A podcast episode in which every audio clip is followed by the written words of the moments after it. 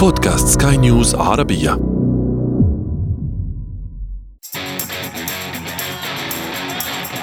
أثير المونديال.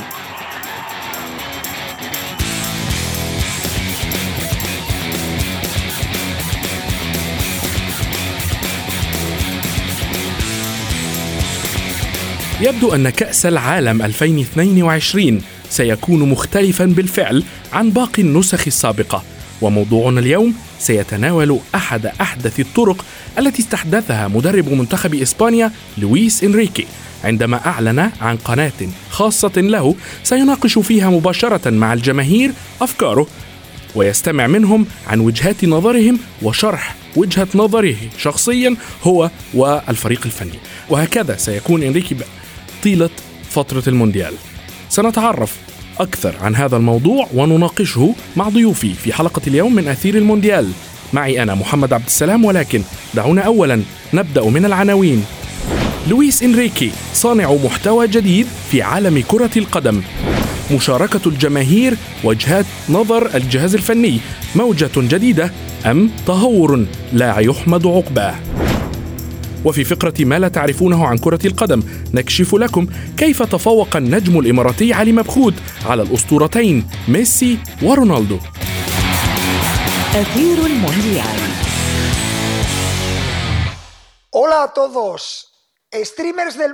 أهلا بكل صانعي المحتوى في العالم، تنحوا جانبا فأنا قادم بقوة. أسجل هذا الفيديو لأعلن أنني أصبحت ستريمر. بطبيعة الحال لم أصبح صانع محتوى بعد، لأن هذا الفيديو تمهيدي فقط ولم أبدأ بعد. هدفي هو التواصل معكم بشكل مباشر خلال فترة وجودنا في الدوحة. سنصل في الثامن عشر من نوفمبر. أعتقد أنني سأتمكن من بدء البث في نفس اليوم. إنها تبدو فكرة متهورة قليلا، لكنني أعتقد أنها ستكون مثيرة للاهتمام، وهي أنني سأكون على تواصل مباشر مع الجماهير التي قد تكون مهتمة بمعلومات المنتخب، وأن أنقل لكم وجهة نظري ووجهة نظر الإدارة الفنية للفريق، وأن نشكل تواصلا مباشرا وبشكل عفوي. كان هذا صوت مدرب المنتخب الإسباني لكرة القدم لويس إنريكي، والذي أعلن فيه عن ما سيقوم به خلال فترة المونديال مع الجماهير. دعونا نبدأ ونرحب بضيفي الإعلامي ومدرب كرة القدم مجدي القاسم. أهلا مجدي. مجدي، أولا ما هو رأيك في مثل هذه الخطوة التي ينوي أن يقوم بها إنريكي؟ أعتقد بأنه يعني لويس إنريكي لجأ لهذه الخطوة على ما أعتقد بأنه كان هنالك استشارات كبيرة من الفريق الفني أيضا المعاون للويس إنريكي بحكم الانتقادات الكثيرة اللي تعرض لها لويس إنريكي مؤخرا في, تش... في الإعلان عن تشكيلة منتخب إسبانيا اللي غاب اللي غاب عنها راموس ودي خيا وألكانتارا ومجموعة من اللاعبين، لكن بلا شك أسماء كبيرة، وانتقد بشكل كبير من الإعلام الإسباني من الجماهير. هو من باب أنه تقليل حدة الانتقادات اللي من الجماهير الإسبانية الموجهة للمنتخب وللجهاز الفني بناء على الخيارات اللي أعلن عنها.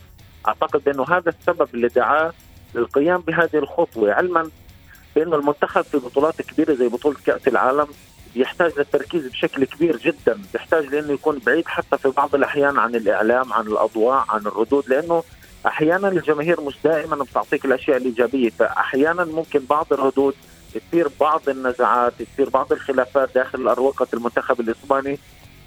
فالخطوة غريبة ممكن نشاهدها للمرة الأولى بهذه الطريقة، أنه يكون لويس إنريكي نفسه صانع محتوى، لويس إنريكي أنه يرد على الجماهير بشكل مباشر، لكن أعتقد هو يسعى بالأساس لبناء علاقة مباشرة مع المشجعين. هذا أعتقد أنه حيكون سلاح ذو حدين، ببعض التفاصيل حيكون قريب من المشجعين، حيخفف من ردة فعلهم لاتجاه المنتخب الإسباني، ممكن بعض الجماهير حيكونوا لطيفين جدا في التعامل مع لويس إنريكي كونه حيتواصلوا مع مدرب المنتخب بشكل مباشر. هو كسر الكثير من القيود والحواجز، لكن بالمقابل أعتقد بأنه سيفتح الكثير من من المخفي داخل أروقة المنتخب الإسباني، وهذا الشيء مهم جدا في عالم التدريب، إنه في في مثل هذه البطولات المنتخب والفريق بشكل عام بحاجة للتكتم حول الكثير من الأمور، كون المنتخب بحاجة للتركيز في مثل هذه البطولات، لأن المنتخب الإسباني وأيضا في مجموعة صعبة في بطولة كأس العالم مع ألمانيا واليابان وكوستاريكا. نعم، فإنه سلاح ذو حدين.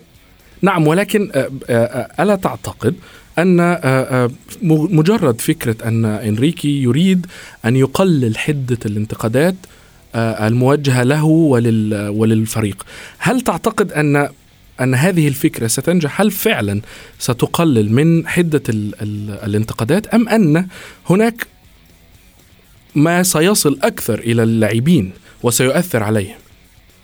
بكل تأكيد هذه النقطة السلبية التي قد تحدث من من وراء هذه الخطوة.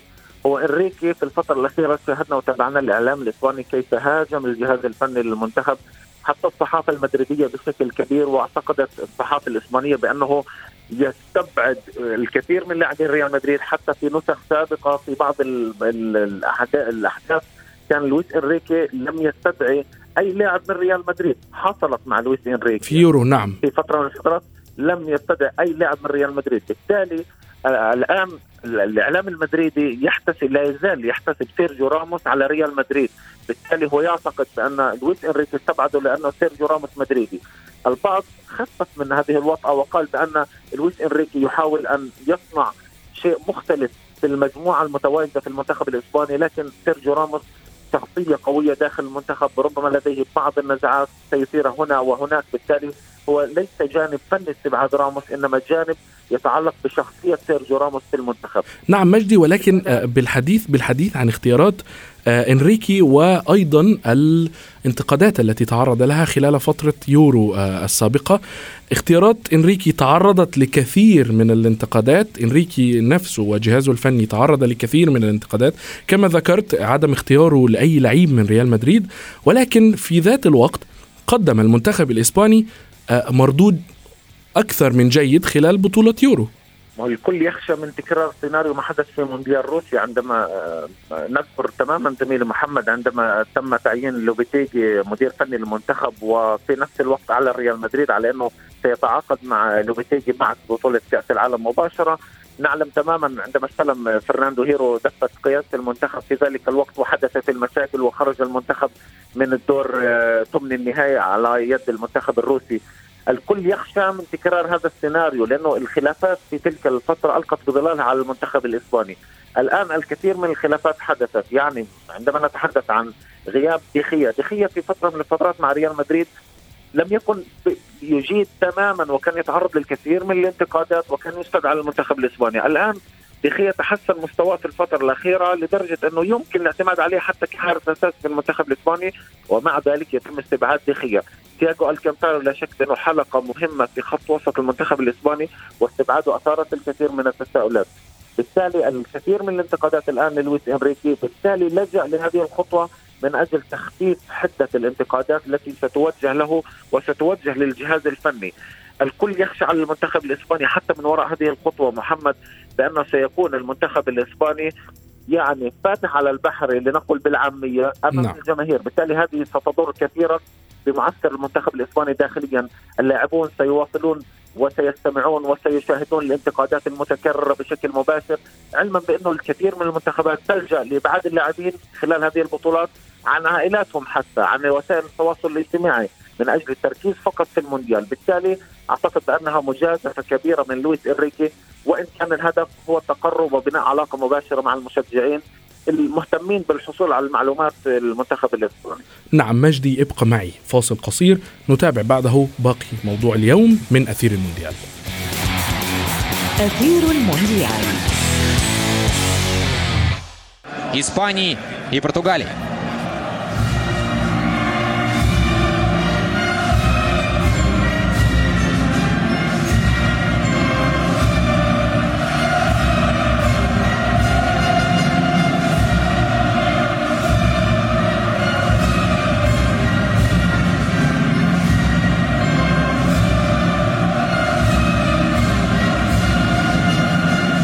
نستكمل الحديث بشأن موضوع اليوم، وهو قرار لويس إنريكي أن يكون صانع محتوى وأن يتواصل بشكل مباشر مع الجماهير، يشرح لهم وجهة نظره ونظر الجهاز الفني، كما أنه سيستمع إلى وجهة نظر الجماهير ونقدهم مباشرة وجها لوجه ويجيب عليها. دعوني أجدد الترحيب بالإعلام الرياضي ومدرب كرة القدم الذي انضم إلينا، الصحفي وال مدرب الرياضي مجدي القاسم. أهلا مجدي. مجدي، هل هل تعتقد أنه من الصحي أن يواجه المدرب الانتقادات التي توجه له من قبل الجماهير؟ هل هذا صحي؟ بكل تأكيد التواصل مع الجمهور دائما يكسر الكثير من الحواجز، وحتى يعني في بعض الأحيان حتى علميا يخفف من حدة الانتقادات، كونه عندما تتواصل مع المدرب بشكل شخصي ليس كما تتواصل مع مع شخص عادي في الاتحاد أو شخص عادي في المنظومة. بالتالي أعتقد أنه لجأ لهذه الخطوة بناء على دراسة، أعتقد أنه لويس إنريكي درس هذه الخطوة تماما من أجل تخفيف حدة الانتقادات كما ذكرنا، وأيضا بناء جسور من الثقة والمحبة بين الجماهير المنتخب الإسباني، وحتى هو يدرك تماما بأن المنتخب الإسباني بهذه التوليفة أعتقد أنه لن يذهب بعيدا في بطولة كأس العالم.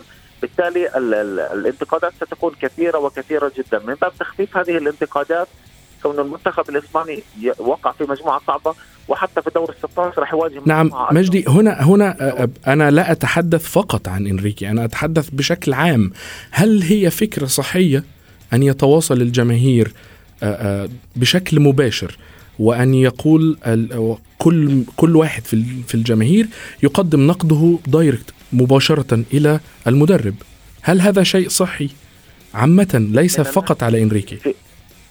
في عالم التدريب أعتقد بأنه الأمر ليس بالأمر الصحي. في عالم التدريب من المهم جدا يعني لو كان المنتخب الجهاز الفني للمنتخب الإسباني قام بتخصيص شخص يتواصل مع الجماهير وليس المدير الفني. المدير الفني بحاجة لكل دقيقة لكل لحظة في هذه البطولة، سيواجه منتخبات كبيرة، بالتالي كل مدرب سيحلل شخصية الفريق الخصم، سي... سيركز على نقاط الضعف وسيعالج أيضا نقاط الضعف في فريقه، سيركز على نقاط قوته، نقاط أين تكمن نقاط قوة الفريق الخصم. بالتالي هو بحاجة لكل دقيقة مع المنتخب. هذا الشيء.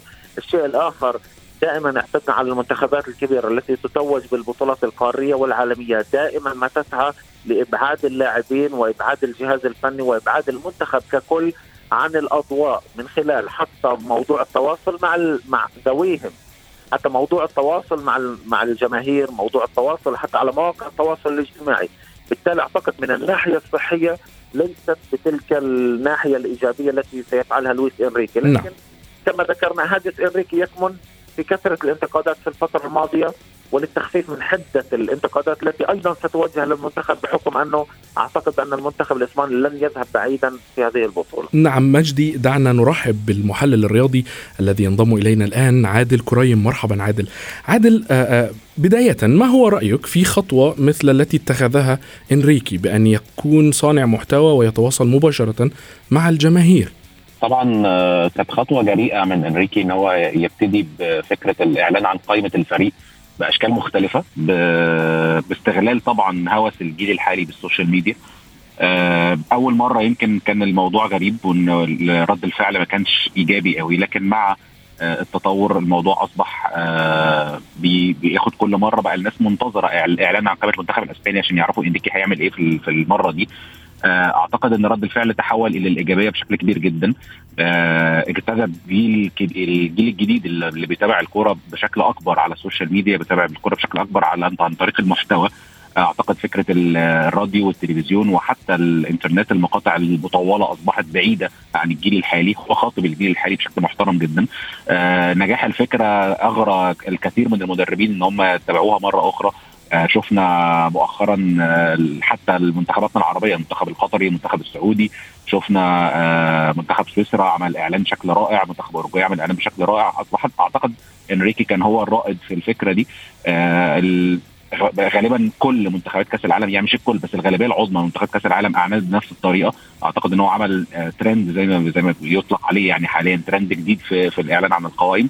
أنا شايف إن هي خطوة هو خاطب بيها الجيل الحالي اللي هو شايف إن هو ده الكور الأكبر أو العدد الأكبر من مشجعي كرة القدم الحاليين، ونجح إنه يوصل لهم بطريقة قريبة منهم ومن تفكيرهم.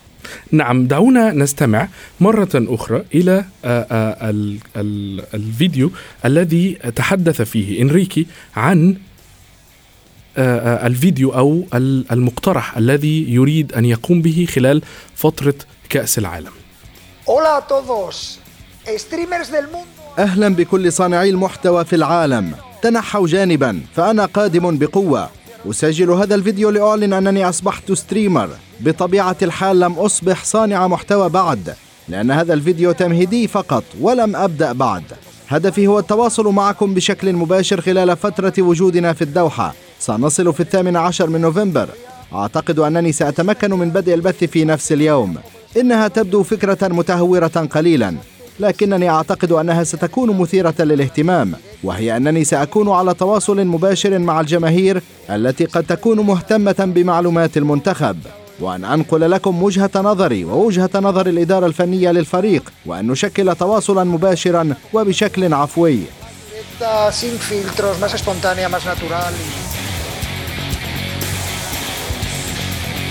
نعم، استمعنا إلى مدرب المنتخب الإسباني لكرة القدم لويس إنريكي. عادل، دعني أسأله، إذا ما كان هناك انتقاد لتشكيل لمباراة تشكيل مباراة ما أو تبديل مثلا، هل من المنطقي أن يشرح أو يقوم المدرب بشرح وجهة نظره للجماهير وجها لوجه بشكل مباشر؟ هو إلى حد ما طبعا أكيد هيتمسك بوجهة نظره في أمور معينة. أعتقد الأمر لن يتجاوز حدود محددة، كما يحدث حتى في المؤتمرات الصحفية. يعني ترى في المؤتمرات الصحفية بعض المدربين الفنيين بيبقى ليهم حدود في الإجابة على الأسئلة الموجهة من الصحفيين. هو إنريكي قرر يوسع المجال ليشمل الجماهير أيضا. أعتقد أن ده مش قرار شخصي من إنريكي دون دراسة. أعتقد أكيد حصل دراسة مع المسؤولين الإعلاميين في المنتخب الأسباني، حصل دراسة مع مسؤولي الاتحاد الأسباني. أنت تعلم أن الاتحاد الأسباني عنده محاذير قوية جدا، وده تسبب يمكن حتى في إقالة لوبيتيغي قبل كأس العالم ألفين وثمانية عشر بيومين أو بأقل من ثلاث أيام قبل البطولة على طول. ففي محاذير كبيرة في الاتحاد الأسباني، فكون إنريكي يخرج بهذه الخطوة أكيد في اتفاق حصل بينه وبين المسؤولين. هو نوع من أنواع التواصل الإعلامي، لكن هو وسع زي بقول لك المجال ليشمل الجماهير. آه كما كان رائدا في الإعلان عن القائمة، أصبح رائدا الإعلان في التواصل مع الجماهير فيما يخص الأمور الفنية. قد يكون أمر غير مقبول بالنسبة للجيل القديم أو غير مستساغ إلى حد كبير، لكن زي ما قلت لك هو هو شايف دلوقتي إن القاعدة الأكبر من الشباب اللي مش مش مهتمين بإنه يقعد يتابع مؤتمر صحفي أو يتابع حصة تدريبية، هو مهتم إنه يتواصل مباشرة. قد يكون الأمر زي ما أقول لك غير مستساغ حاليا، لكن أعتقد إنه هيكون هو ده اللي هيحصل وهيستمر بعد كده. نعم عادل، هل تعتقد أن الفكرة ستنجح؟ آه مع الوقت اه اعتقد انها هتنجح، لان زي ما بقول لك هو فعلا كل الجماهير في الوقت الحالي اصبحت غير الجماهير اللي احنا معتادين عليها. الجماهير الموجوده في الملعب آه اصبح يعني في جزء من الجماهير موجود في الملعب، لكن الجزء الاكبر هو من يهتم بالمتابعه عبر وسائل التواصل الاجتماعي. آه كل يوم بيظهر وسيله جديده فكرة التواصل فيها أصبحت أكبر. زي مثلا لما الأول كان مجرد إنك بتكتب حاجة، بعد كده أصبح عليه من حق الناس تتعلق، أصبح بعد كده في تواصل صوتي، أصبح بعد كده في تواصل بالفيديو. كل شيء بيتقدم، فهو شايف إن هو ده يدخل إلى مجال الكرة بهذا الشكل الحالي. على فكرة الموضوع مش بعيد عن الفيفا نفسه اللي عامل، لو بصيت على كأس العالم اللي هيبدأ إن شاء الله خلال أيام، معمول حاجة اسمها مدرج افتراضي داخل المركز الإعلامي للتواصل، عشان خاطر حتى الصحفيين مبقاش مطلوب منهم يروحوا يحضروا المؤتمرات بنفسهم. ممكن يبقى موجود في المدرج الافتراضي أو في الملعب الافتراضي اللي موجود، ويوجه أسئلته ويوجه الكلام أو يتخاطب مع المدربين ومع اللاعبين. الموضوع ما هواش يعني، هو ممكن يكون يبقى جديد أو غريب، لكن هيبقى أعتقد ده اللي هيبقى السائد في كل حاجة في الوقت المقبل. نعم مجدي، عادل تحدث بشأن أن إنريكي فقط قام بتوسعة مجال الحديث والمناقشات والأسئلة من مجرد صحفيين وإعلاميين إلى الجماهير أيضا، ولكن هل تعتقد أن عندما يستمع المدرب من من صحفي رياضي مختص، هل كما سيستمع إلى مجرد شخص من الجماهير هاون للعبة كرة القدم وفقط يحبها؟ من هذه النقطة ما كنت سأتحدث عنها محمد. حتى لويس إنريكي قال بأنها فكرة متهورة ولكنها مثيرة للاهتمام. أعتقد بأنه لويس إنريكي بحث عن الشو في هذه الفكرة أكثر مما بحث عن شيء آخر. المدرب قد يضطر في هذه الحالة لأن يكشف الكثير من الأوراق، بحكم أن الجماهير ستسأل كثيرا، وبالتالي هو مضطر للإجابة عن الكثير من الاستفسارات. هذا الأمر أعتقد بأنه سيضعه تحت الضغط أكثر. هذا الضغط ربما سيلقي بظلاله على المنتخب، على اللاعبين، على تعامله مع اللاعبين. هذا الأمر ربما سيؤثر على اختياراته أيضا. بالتالي المدرب في هذه الحالة أعتقد أنه سيضع نفسه تحت الضغط. في علم التدريب كنت أتحدث عن نقطة في غاية الأهمية. من المهم في مثل هذه البطولات التركيز بنسبة مئتين بالمئة وليس فقط مئة بالمئة، بحكم أن الكثير من التفاصيل ستؤثر، نحن بشر، بالتالي الكثير من الانتقادات، الكثير من الاستفسارات، الكثير من الملاحظات من الجماهير وأسئلة الجماهير تحديدا، واختيارات وقناعات الجماهير تختلف كما ذكر زميلي محمد عن قناعات وأسئلة الصحفيين. بالتالي هذا الأمر قد يضع مزيدا من الضغط على لويس إنريكي، هذا الضغط ربما سيلقي بظلاله على اللاعبين، على المنظومة ككل، بالتالي ربما ستحدث الكثير من الخلافات داخل أروقة المنتخب الإسباني، ربما هذا الأمر لن يروق للكثير من اللاعبين، لقادة المنتخب الإسباني، لأصحاب الشخصية القوية في المنتخب، بحكم التأثيرات الكبيرة للجماهير على خيارات المدير الفني مثلا. بالتالي هذا قد يحدث الكثير من المشاكل، ربما سيتكرر سيناريو المشاكل الذي حدث في مونديال ألفين وثمانية عشر عندما تمت إقالة لوبيتيغي قبل أيام من انطلاق المونديال وتعيين فرناندو هييرو كمدير فني للمنتخب، وشاهدنا كيف خرج المنتخب على يد روسيا في دور الستة عشر. نعم، أن هذا الأمر مخاطرة كبيرة من لويس إنريكي بالتأكيد. عادل مجدي تحدث عن نقطة هامة جدا، أنت في بطولة كأس العالم، هل تعتقد أن لويس إنريكي كان موفقا عندما قال أن أنه سيقوم يوميا بهذا البث المباشر مع الجماهير؟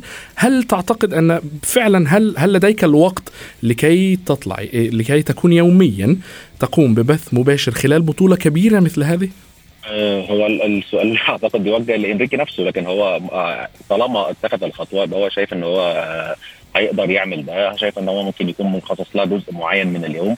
هو برضه هيكون عليه مسؤولية اختيار الأسئلة اللي يجيب عليها ويجيب عليها بأي شكل، لأنه بالتأكيد مش هيبقى يعني شيء جيد إنه يكشف مثلا عن تشكيل قبلها بيوم أو يكشف عن عدم اعتماد على اللاعبين. هو أكيد عارف هيتكلم في إيه ومش هيتكلم في إيه. آه هو خلي بالك برضه في, في, في الوقت الحالي في كرة القدم الحديثة يمكن دور المدير الفني تقلص شوية، ما بقاش المدير الفني مطلوب منه أنه يقوم بنفسه بالمتابعة مباريات الخصم، ما بقاش مطلوب منه أنه يقوم بنفسه بإدارة الحصة التدريبية، بقى في طاقم تدريبي كامل بيصل عدده يمكن ل خمستاشر وعشرين فرد، كل واحد له دور، والمدير الفني هو فقط ما يدير كل هذا الشيء. حتى لو يعني تاخد بالك أنه مسمى تغير من هيد كوتش إلى مانجر، وأصبح مدير، فيمكن يكون ده يديله بعض الأريحية في وجود وقت. أعتقد برضو الأمور لن تكون طويلة، وهو قال إن أنا هيبقى الموضوع أنا لازلته يعني ستريمر زي ما قال وهتحدث لوقت قصير، فممكن يكون هو محدد الوقت ده، عارف هو هيتكلم في إيه، ممكن يكون عنده رسائل معينة عايز يوجهها عن طريق البث ده. هو فعلا هي فكرة متهورة فعلا، وفكرة مش مش يعني ما كانتش متوقعة، لكن زي ما بقولك أعتقد إن هو زي ما بدأ بالفكرة دي في الإعلان عن القوائم قد تكون دي بداية في اللي جاي، لأن العالم بيتغير بسرعة جدا بالتأكيد القدم من ناحية الميديا، فممكن يكون دي بداية بالتأكيد. شكرا جزيلا لك المحلل الرياضي عادل كريم، وأيضا كنت معي من رام الله الإعلامي الإعلامي ومدرب كرة القدم مجدي القاسم. خاض المنتخب الأرجنتيني مباراة ودية أمام نظيره الإماراتي، وفاز فيها رفاق ليونيل ميسي على رفاق علي مبخوت بخمسة أهداف دون رد. وفي فقرة ما لا تعرفونه عن المونديال نكشف لكم كيف تفوق مهاجم فريق الجزيرة ومنتخب الإمارات علي مبخوت في فترة من فترات هذا الموسم على الأسطورتين ميسي ورونالدو في إحصائية تخص الأهداف الدولية. كشف تقرير إنجليزي أن رونالدو نجم منتخب البرتغال وفريق مانشستر يونايتد يتصدر قائمة أفضل الهدافين الدوليين على مر التاريخ برصيد مئة وسبعة عشر هدفاً في مئة وواحد وتسعين مباراة بنسبة وصلت صفر فاصلة واحد وستين هدفاً للمباراة.